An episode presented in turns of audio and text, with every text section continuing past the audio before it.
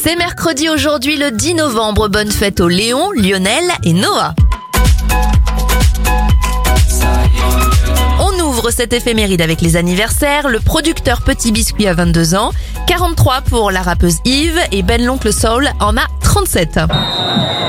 En foot, Martine Girouin devient la première femme arbitre officielle de foot en 1967.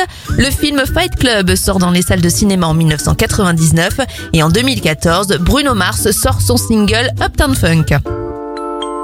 On referme cette éphéméride avec l'anniversaire de l'actrice Hélène Pompeo, star de la série Grey's Anatomy. Elle a 52 ans aujourd'hui. Je vous souhaite un très bon milieu de semaine à tous.